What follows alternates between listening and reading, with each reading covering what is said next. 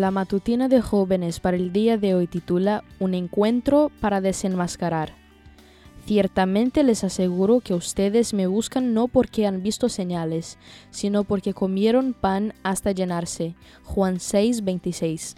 La reflexión de hoy no tiene el propósito de criticar o humillar a nadie, sino de hacernos pensar un poco en lo que nos motiva a actuar, para esto voy a usar un ejemplo que seguramente resultará muy familiar.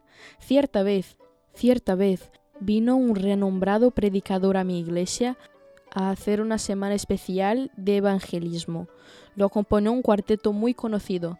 Al finalizar la reunión de cada noche, se formaba una larga fila de personas que querían tomarse fotos con ellos y horas después las redes explotaban con estas fotos que sumaban likes de a cientos.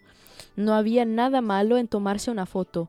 Lo que me llamaba la atención eran las críticas a estas mismas celebridades. Me pregunté si alguna de las personas se había acercado a ellos para orar por su ministerio, para hacerles preguntas y conocerlos realmente, aprender sobre sus gustos, escuchar sus testimonios de conversión, etc corremos peligro de corrernos del foco. Hay ciertas personas que adquieren más popularidad inevitablemente debido a su exposición constante a las multitudes o por los cargos que ocupan, pero más que un momento de fama compartida, necesitan de nuestras oraciones y nuestro apoyo.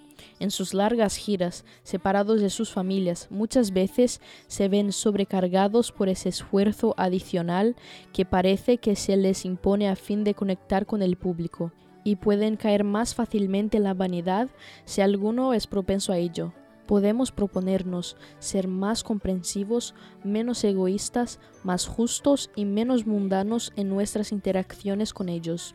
Ese día, la gente también se acercó a Jesús por motivos equivocados.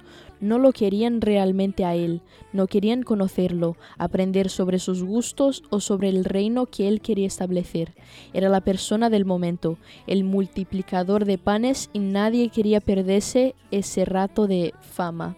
Para conocerlo y aceptarlo, también debemos renunciar a nuestras ambiciones muchas veces superfluas Oremos para que hoy nos ayude a buscarlo y a aceptarlo genuinamente, amarlo por quien es y por sus planes verdaderos.